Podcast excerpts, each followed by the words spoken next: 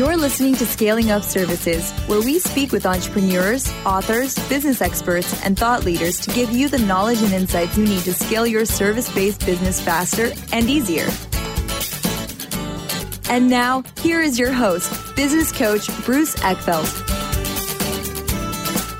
Welcome, everyone. This is Scaling Up Services. I'm Bruce Eckfeldt. I'm your host.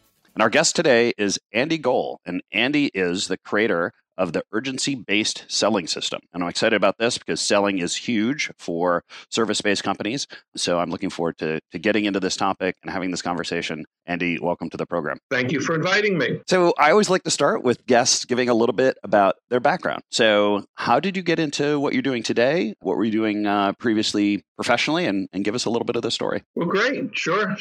So I had my last job where I worked for somebody in 1984. And I was pricing and planning. I did pricing and planning for a company, a container company. Uh-huh. And it turned out that they had a unique item that didn't fit in with the rest of the industrial mix, like coffee cans, paint cans. It was a decorative tin. So I had the assignment of selling, marketing it. The company was based in New Jersey. When they moved to Atlanta, they offered me a job, but I didn't want to move to Atlanta. And I suggested that I go full-time. Instead of doing pricing and planning and some selling, I wanted to go full-time as an independent sales agent. So They set me up in a sales agency in 1984, and I started selling these containers, these decorative tins on a commission business. And I did that for 10 years. Along the way, I developed a consumer product packed in a tin, which I sold to most retailers, including ultimately a 55-truckload order to Walmart. The famous Walmart order. Yeah, that was insane. Yeah. But in 1993, I had hired a new accounting firm because my previous accounting firm, a service business, wasn't giving me enough new ideas. So I hired a new accounting firm. They invited me in for a meeting to try to sell me a proprietary spreadsheet they had developed in the years before the graphical interface, when we still worked at the DOS prompt line. Yeah. And I listened to a 1-hour presentation. Afterwards, I asked the named partner in the firm, "Is this how you guys normally sell?" And he said, "Yeah, it was pretty good, wasn't it?" And I said, "Gee, I thought it needed work." So I went home. I thought about it for a week or two, and I called this guy back. His name was Bert. And I said, "Bert, you and your 6 partners in your CPA firm, you need to hire me to teach you how to sell." Yeah. And you folks probably know that, CPAs tend to be pretty conservative, but I was a client of the firm. They kind of liked some of my theory. So they invited me in for a meeting, and this is how the meeting went in short form. Uh-huh. "So Andy, have you ever trained a CPA firm before?" "No." "Do you have any testimonial letters to show success you've had in training any of your clients?" "No." "Have you ever trained anybody at any time, anywhere?" No. "Do you have some curriculum you could show us to give us an idea of what you would teach us if you hired us?" "No." "Then what the hell makes you think you could train us?" I said, "It's very simple. I listened to your presentation, and it could be a lot better." So they didn't know what to do with me. They were interested in my ideas. One day they brought me out on a sales call. My instructions from the 2 named partners were to be silent, to observe. Yep. And then after the meeting, they would debrief. Maybe I could give them some specific ideas. For the first hour of the sales meeting, where they were trying to close a manufacturer on the accounting, did about $30 million in sales, this manufacturer. For the first hour, I followed my instruction. And then after it, I couldn't take it anymore. So I raised my hand. The CPAs melted. Uh-oh. The owner of the firm said, "How can I help you? You've been quiet for an hour." Yeah, exactly. I asked 2 questions and I closed the sale. Yeah. And about a month later, they hired me, and that's how I got into this business. For the 6 months I worked with the CPA firm, their closing ratio went from about 25% to 80%. Yeah. And so what was the change? How did you change what they sold, how they sold it? Well, I had been developing this method, which I now call urgency-based selling, and I taught them elements of it. I taught them how to ask better questions. I taught them how to ask for commitment. Yeah. Think about this. I started a business by asking 2 questions. That's how I started this business. Yeah, that's great. So that's a pretty interesting sidebar to this story. Well, I like it. It's what I call the sales jujitsu, right? It's where you someone comes in thinking they're going to sell you, and you end up selling them. 100%, 100%. And it happens more often than you think. That's great. So let's talk a little bit about urgency-based selling, because clearly, you've been in this field for a while. You've been selling, lots of different things, decorative pins to CPA services. Why this focus on urgency? Like, what is it about urgency? When you talk about urgency, what do you mean? And why does it end up being so effective for you? It came from a fundamental distinction that I noticed early on between two words, interest and urgency. Interest and urgency. So interest is the province of marketing. So when somebody says they're interested, that could be like a lead, right? Urgency is the province of selling. Urgency means I have a compelling need to act now. So rule of thumb, you will never close interest. Like in 0 out of 100 cases, never. You will never close interest. So one of two things have to happen. Either the prospect has urgency, in other words, a compelling need to act now, or, and this is where a salesperson often makes his or her bones, you have to grow interest into urgency. You have to take somebody who says, I'm interested, tell me more, and you have to help develop that into urgency. So we can only close urgency. We can never close interest. And that's really the basis or the fundamental idea. That's interesting. I think it's a really powerful kind of distinction, because I think salespeople or people in sales situations, even if you're not officially a salesperson, if you're in a selling situation as a business owner, as an executive, it can often be this false sense of security to get this kind of feeling or feedback from a prospect, from a lead, that they're interested in it. And I run into this a lot. They're like, oh yeah, they were really interested. I'm like, okay, but are they going to sign the deal? And I think that I haven't quite thought of it that way, but I think that's it. I think it's about, are they in a situation where they are going to suffer some kind of consequence, pain, fear of missing out if they don't take action? And if we can't find that, yeah, I think the probabilities are extremely low. Unless you're talking about, a trivial purchase of some sorts where they're fine just making it, maybe they'll need it later. So how, how do you know, like when you're speaking with a prospect, when you're speaking with a lead, how do you really dig into this issue of, are they just interested, or is there really urgency behind their situation? Like, how do you know? Well, that's a great question. That's the qualifying question. Yeah. When you ask that question of a salesperson, he or she will usually say, I know it's chemistry, or I know it by the way they ask questions. But the problem with that is that you can fall prey to the buyer scam. The buyer scam is where the buyer just needs a price, either to show his or her boss that they've been shopping well, or to beat up the incumbent.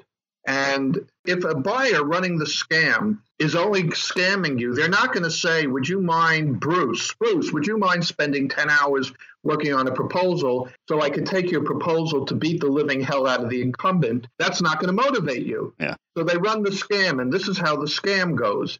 Say, Bruce, I know you've been trying to get my business for the last 10 years, and it must have been frustrating, but Joe's my guy. Joe always takes care of me. Yeah. But, in the last 6 months, something seems to have gone wrong. Joe doesn't return his phone calls in a timely way. There are unexplained charges on the invoices, and the service and quality isn't what it used to be. I think something's gone in that relationship. And Bruce, I've heard great things about you in the marketplace. Can I encourage you to come in and quote me and prepare a proposal? Yeah. And that sounds good to you, Bruce, doesn't it? The second script sounds a lot better than you're never going to get a stick of business. Yeah, exactly. So you come in, you do the work, and then I take your proposal and I beat the living hell out of Joe, and that's the buyer scam. Yeah. So when you ask this question about interest and urgency, it has deep implications for resource allocation, for our emotions, how motivated we are. And the answer that we recommend is the PIK approach, the payment in kind approach. So the basic idea here is that if you don't have a one-call close, which means you walk in and you could walk out with a purchase order, it's a process. And most of us have a process. Yeah. And the question is that process moving forward as measured by the behaviors done by the prospect? So what are some examples? Well, if you're going to give them credit, they might fill out a credit application. If you're not dealing with the owner of the business and he or she is so excited about what you have to say, they might introduce you to the owner. They might take you on a planned tour if that's relevant. Checking references is huge. If they check your references, that's usually a very strong tell. These different behaviors are manifestations that the prospect is engaged, that they're not a spectator, but it's a participant sport. And the stronger the PIK, the more likely it is that you're going to close. And the rule of thumb is you always ask for the strongest PIK to which you've earned the right. Yeah. And so the reason why you need a powerful presentation, why you need to wow the prospect and prove your case, is so you can earn the right to a strong PIK and expect the prospect reasonably to do it. I like this. My advice to all listeners is watch the PIKs, the payments in kind. And it's interesting because I think just having worked with a lot of organizations on kind of sales strategy, sales process, and you know, kind of the sales funnel design or typically the sales journey. What does that journey look like? You know, but look for these points where you know there's some kind of investment, you know, of time or money on the client's behalf and into the process. You know, which just sounds like kind of like this idea of they're spending some kind of time or energy or money on this relationship. And I think the test, it sounds like the buyer's game or the kind of the buyer fallacy scenario that you presented. I think I like the idea that the way you check to see whether or not you're in that situation is you look for some kind of commensurate investment on the client. And if they're not, if they're really not willing, able, or they don't make a reasonable investment into the process, then it's kind of a tell that you're probably in one of these scenarios because they're just not, they're not putting time and money into it. Agreed. And if I could add one thing, this is a point where selling intersects the game Texas Hold'em. Oh, explain more. And there's an intersection between selling and Texas Hold'em. In the card game Texas Hold'em, if there's some of your listeners not familiar, the climactic moment of the game is when you go all in and you push all your chips in the pot. It's a poker game, right? Yeah. And there's a place to do that in selling. So there's an intersection point between the PIK and totally committed. So a quick story. There was a time about 15 years ago where I really needed to close a sale. It took me a year to get the first meeting. In the first meeting, company did about $50 million in sales. They had about 5 divisions. I was cross-examined by the division heads and the entrepreneur who owned them. They were on one side, owned the companies. They were on one side of the table. I was on the other side of the table. 3-hour cross-examination. Invited back the next day by the president of the division where I would work if I was hired. Another 3-hour cross-examination. That night, I get an email from the owner, the entrepreneur who owned all the businesses, saying, "Hey, Andy, we really like what you had to say. Would you give us a proposal, you know, for the division where you would work?" And my belly told me that this was a price shopper. Yeah. And if I said a buck, he would say 50 cents. Yeah. And I felt that he had to get to know me better than he just liked me belly to belly. So I said, "I'll be glad to propose to you, but could I ask you first to check my references?" Check 3 or 4 references, and I gave him 10 references. Uh-huh. I get an email back in a few minutes. "Andy, after I get your proposal, if I'm still interested, I'll be glad to check your references." Now, what would your listeners do if they were playing that hand? You have a mortgage to pay. You have a car payment. You need it badly. And all they're saying is, "Would you just give me a price?" Yeah. Right? So I wrote back to him, to the owner. I said, "Listen, I got it. You don't have a sense of urgency for what I'm selling. Here's why it's so important to check my references. You need to know, am I creative? Do I play nicely in the sandbox? What's my work ethic like?" Yeah. And you can't find that out from interviewing me twice for 3 hours or from the proposal. If at some point in the future you have a sense of urgency for what I offer, check my references and I'll give you a proposal. Now, I want you to know I've done this maybe 3 dozen times in my life. I die every time I do it. Every single time. I just see my life, because my emotions are screaming at me. "What are you, crazy? Do what they say." But my brain is telling me if I do what they say, I lose. So I yield to the brain. Yeah. And as you can imagine, in this case, within 15 minutes, he was checking my references. How did I know? Because people called me and said, "Hey, Joe just called. We gave you a clean bill of health." Yeah. So it's not only having PIKs, it's how do you use them? Yeah, it's interesting. So I use I use something, it's a little similar, and actually I call it the test fold. So it's a similar kind of poker analogy, where when something goes a little cold, when a prospect goes a little cold, and anyone who's listening to this podcast who's been a prospect of mine has seen we do this, where if things get a little cold, I'll send them an email or I'll leave them a message just saying, hey, you know, just checking in. I get the sense that maybe now's not the time to do this. Totally fine with me. I'm happy to, you know, put this on the shelf or pick it back up later. Just give me a date, you know, just get back to me so I can update my records, right? So it's kind of this test fold, right? I'm saying, look, I'm fine if we're going to fold this hand, you know, totally cool, no pressure. And it is, that's that same kind of, you know, I've got to swallow hard before I send that email because it's not what I want to do. But what it does is it's that test of saying, hey, look, are they really serious? And either I get the message back that says, oh, no, I was on vacation last week, you know, let's set up a call tomorrow, or they'll pick up the phone and call me right then. Or I will get the email that says, yeah, you know what? We just realized that now's not the time, and why don't you circle back in 3 months? And both of those are great answers, you know, because if they're really not interested, like, you know, I should be focusing on other things. Like, you know, go call on another prospect. You know, I should write some more content. Like I shouldn't be investing my time and energy if they're not really ready. It's a great point. And, you know, there are three key takeaways that I would just summarize from the discussion. Number one, PIKs will tell you the difference between interest and urgency. Number two, you have to earn the right with a powerful presentation. If you're not wowing the prospect, don't expect to earn the right. That's a key phrase, earn the right to the PIK. Yeah. And number three, if you're facing a real buyer, you should expect them, you know, to push you and shove you. And so you have to be ready to go all in and be totally committed. Yeah. Those are the three or four key ideas. Yeah. Let's go back and talk a little bit about the earn the right, because I'm not sure we really dug into that quite enough. So you mentioned the idea of a powerful presentation. Like what I guess in essence, what earns the right, and what are some of the things you do in the sales conversation, the sales process that earns the right to ask for their commitment or ask for action on their side? Give us some examples. Sure. Well, I do sales training, and recently I just closed a car dealership where there were 30 people who needed to be trained. And it was a one-call close, which is pretty infrequent in my business. And it was in the diagnosis when I was asking questions and saying, gee, I really don't know your business, but I've had 100 clients over the last 25 years. You know, average increase in sales is 10 to 20%. And here are some of the challenges that I frequently hear. And I started going through them. And you could just see that either from, you know, visual tells or ahas, or I hit on all the cylinders because the problems tend to be universal. And after I had done this for about a half hour or 45 minutes, the prospect really opened up.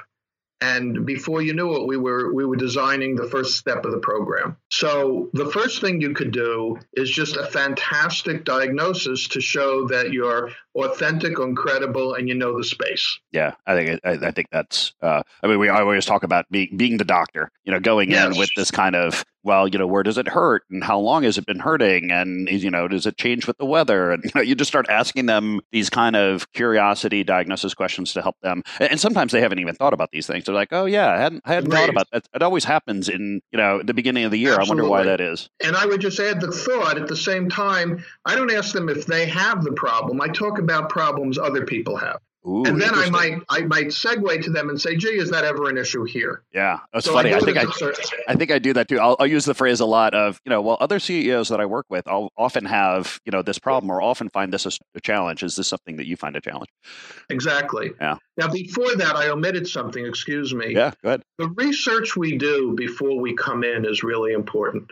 Yeah. The research we do. So there's a whole bunch of things you could do. And I'll just mention one or two in case they might be of interest to your audience. There's a utility that costs $19 a month called Crystal Knows, CrystalKnows.com. Yep. And what it does is it's an algorithm that scrapes all the writings on somebody on the internet, Facebook, LinkedIn, and does a disc-style analysis. And so you could have a pretty decent insight into a person's personality before you have a first call. Yeah. So that's a good thing to do. Another good thing to do, particularly if you're selling to smaller to mid-sized companies that aren't covered by the national press. Okay. Everybody I recommend should be doing library research. You go into your local library, your public library, You go once, you go to the reference librarian, and you get set up, usually with your library code as your username, and then you get put in a password. And then from any computer connected to the internet, you can get into your library's database. Yeah. And within 15 minutes, you can usually get a very powerful research presentation together, including using a special database called America's News. America's News is a compendium of, I think, 400 regional newspapers. So if you're dealing with a smaller company that wouldn't be covered in the New York Times, Wall Street Journal, Washington Post, USA Today, America's News may cover them. Like I live in Chatham, so it could be the Chatham Gazette. And you could get great articles. And the other thing you get that's really neat, if you're dealing with a bigger company, if you have a library like mine, what you could get are SWOT analyses from MarketLine. MarketLine is a company that will sell these things for about $175, and many of us won't spend that. But if you can get a SWOT analysis on a bigger company that's covered for free, you should get it. And as a matter of fact, I would argue it's a hanging offense if you don't do this research because it's all free. I know.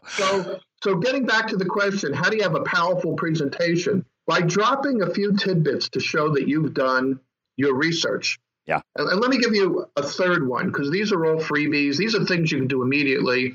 The Wayback Machine is really neat. The Wayback Machine is really neat. So what the Wayback Machine does is it's captured websites going back, in many cases, 20 years. And so what you do is you use the Wayback Machine, you look up how the website looked 20 years ago, how it looks today, you print them out. And you could do this as part of your marketing. You could do this when you come in, you say, wow, look at how your website looked 20 years ago. Look how your website looks now. You really care about your image. I have to think you care as much about the quality of your product, how fast you deliver, you know, you're selling, your image, whatever it is that you sell. So the Wayback Machine is a fantastic way to start a sales call or to try to solicit a meeting, to get a meeting. So you have research. Fantastic diagnostic questions. And then there's the vision. Remember our discussion being here, how do you wow somebody? Yeah. Right? So the vision, you talked about the pain. I like to think that the pain is a small piece and the bigger piece can be the vision of what's possible. Uh-huh. And I use the metaphor of the false summit. I actually have an illustration of a successful person standing on a summit. But it's, if you know your calculus, it's a local maximum versus a global maximum. Yeah.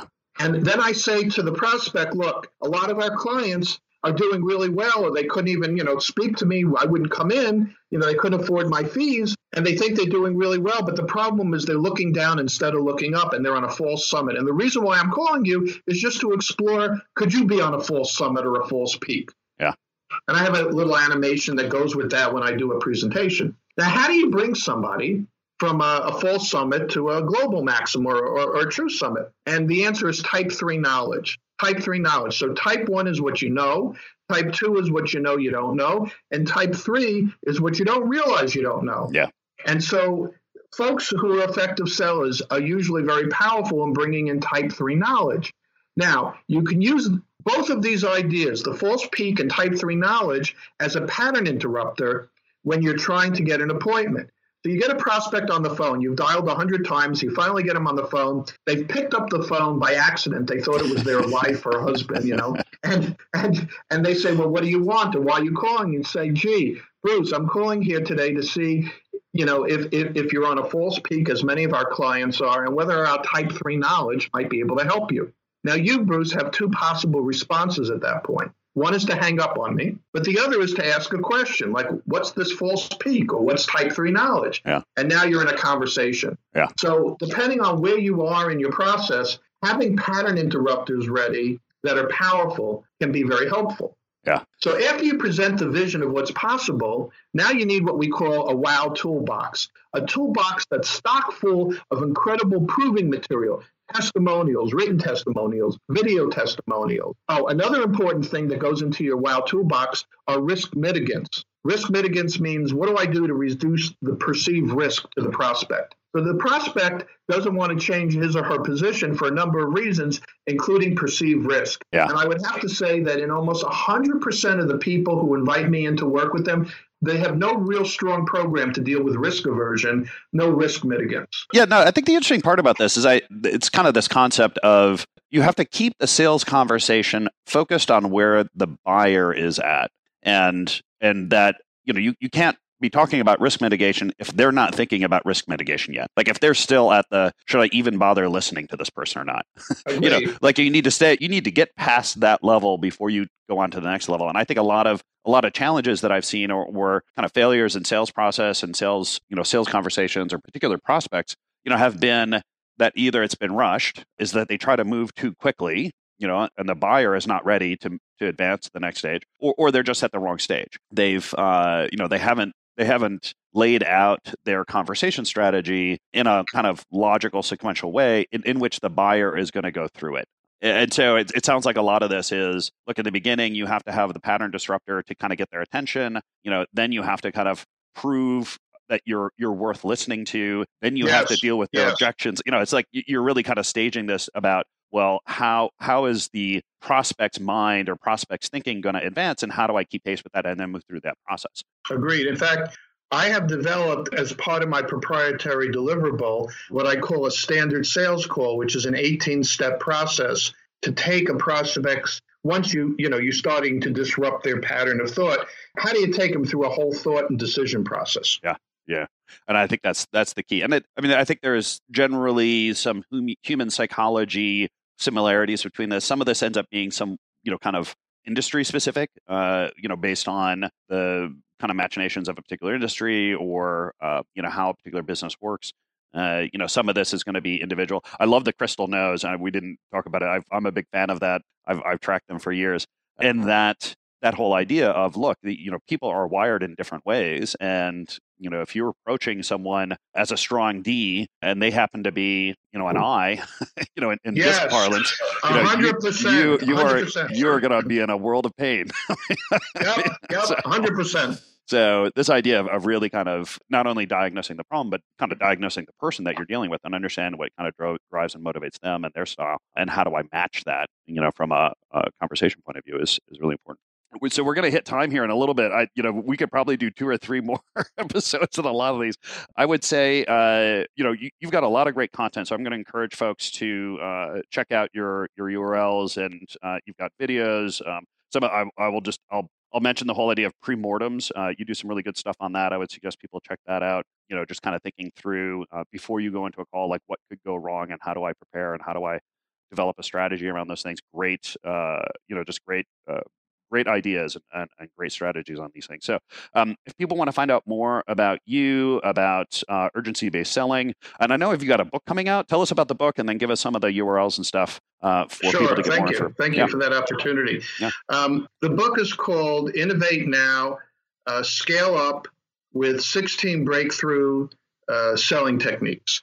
And it's an attempt to give the reader 2 things. Fish they can eat today. In other words, immediate techniques they could use, like the PIK technique that I described is in there, but also different thought processes. You mentioned the premortem. That's a way to generate your own ideas, or to put it metaphorically, it's a way to fish yourself. Yeah. And I also include in there an induction worksheet that I pulled out of Francis Bacon's New Organon, which was written in 1620. So I have a brainstorming technique that I use, and that's in the book. Oh, cool. And so the whole thrust of the book is how can you innovate now? What are techniques you can use?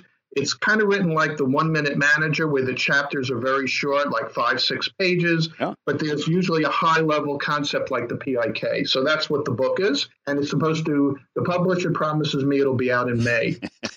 We'll see if that happens. We will see. The easiest way to look – I have a YouTube channel for urgency-based selling, and the website is urgencybasedselling.net. And so I'd love to hear from people. My email address is andy at urgencybasedselling.net. So those are ways to connect and to learn more. So thank you for this opportunity. Yeah, you're welcome. I'll make sure that all of those links are in the show notes here so people can click through and get those. Andy, this has been a pleasure. Like I said, we could do this for a couple of hours. So we'll set up another one at some point. We can dig into some of these topics. This was a lot of fun. I learned a lot. Well, thank you so much for the opportunity. I'm very grateful to you. And thanks to your audience.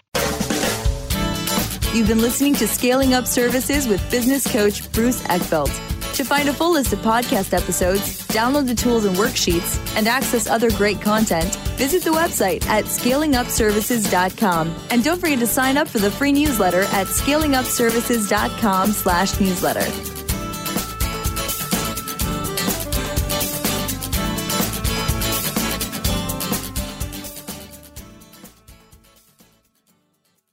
This podcast is a part of the C-Suite Radio Network. For more top business podcasts, visit c-suiteradio.com.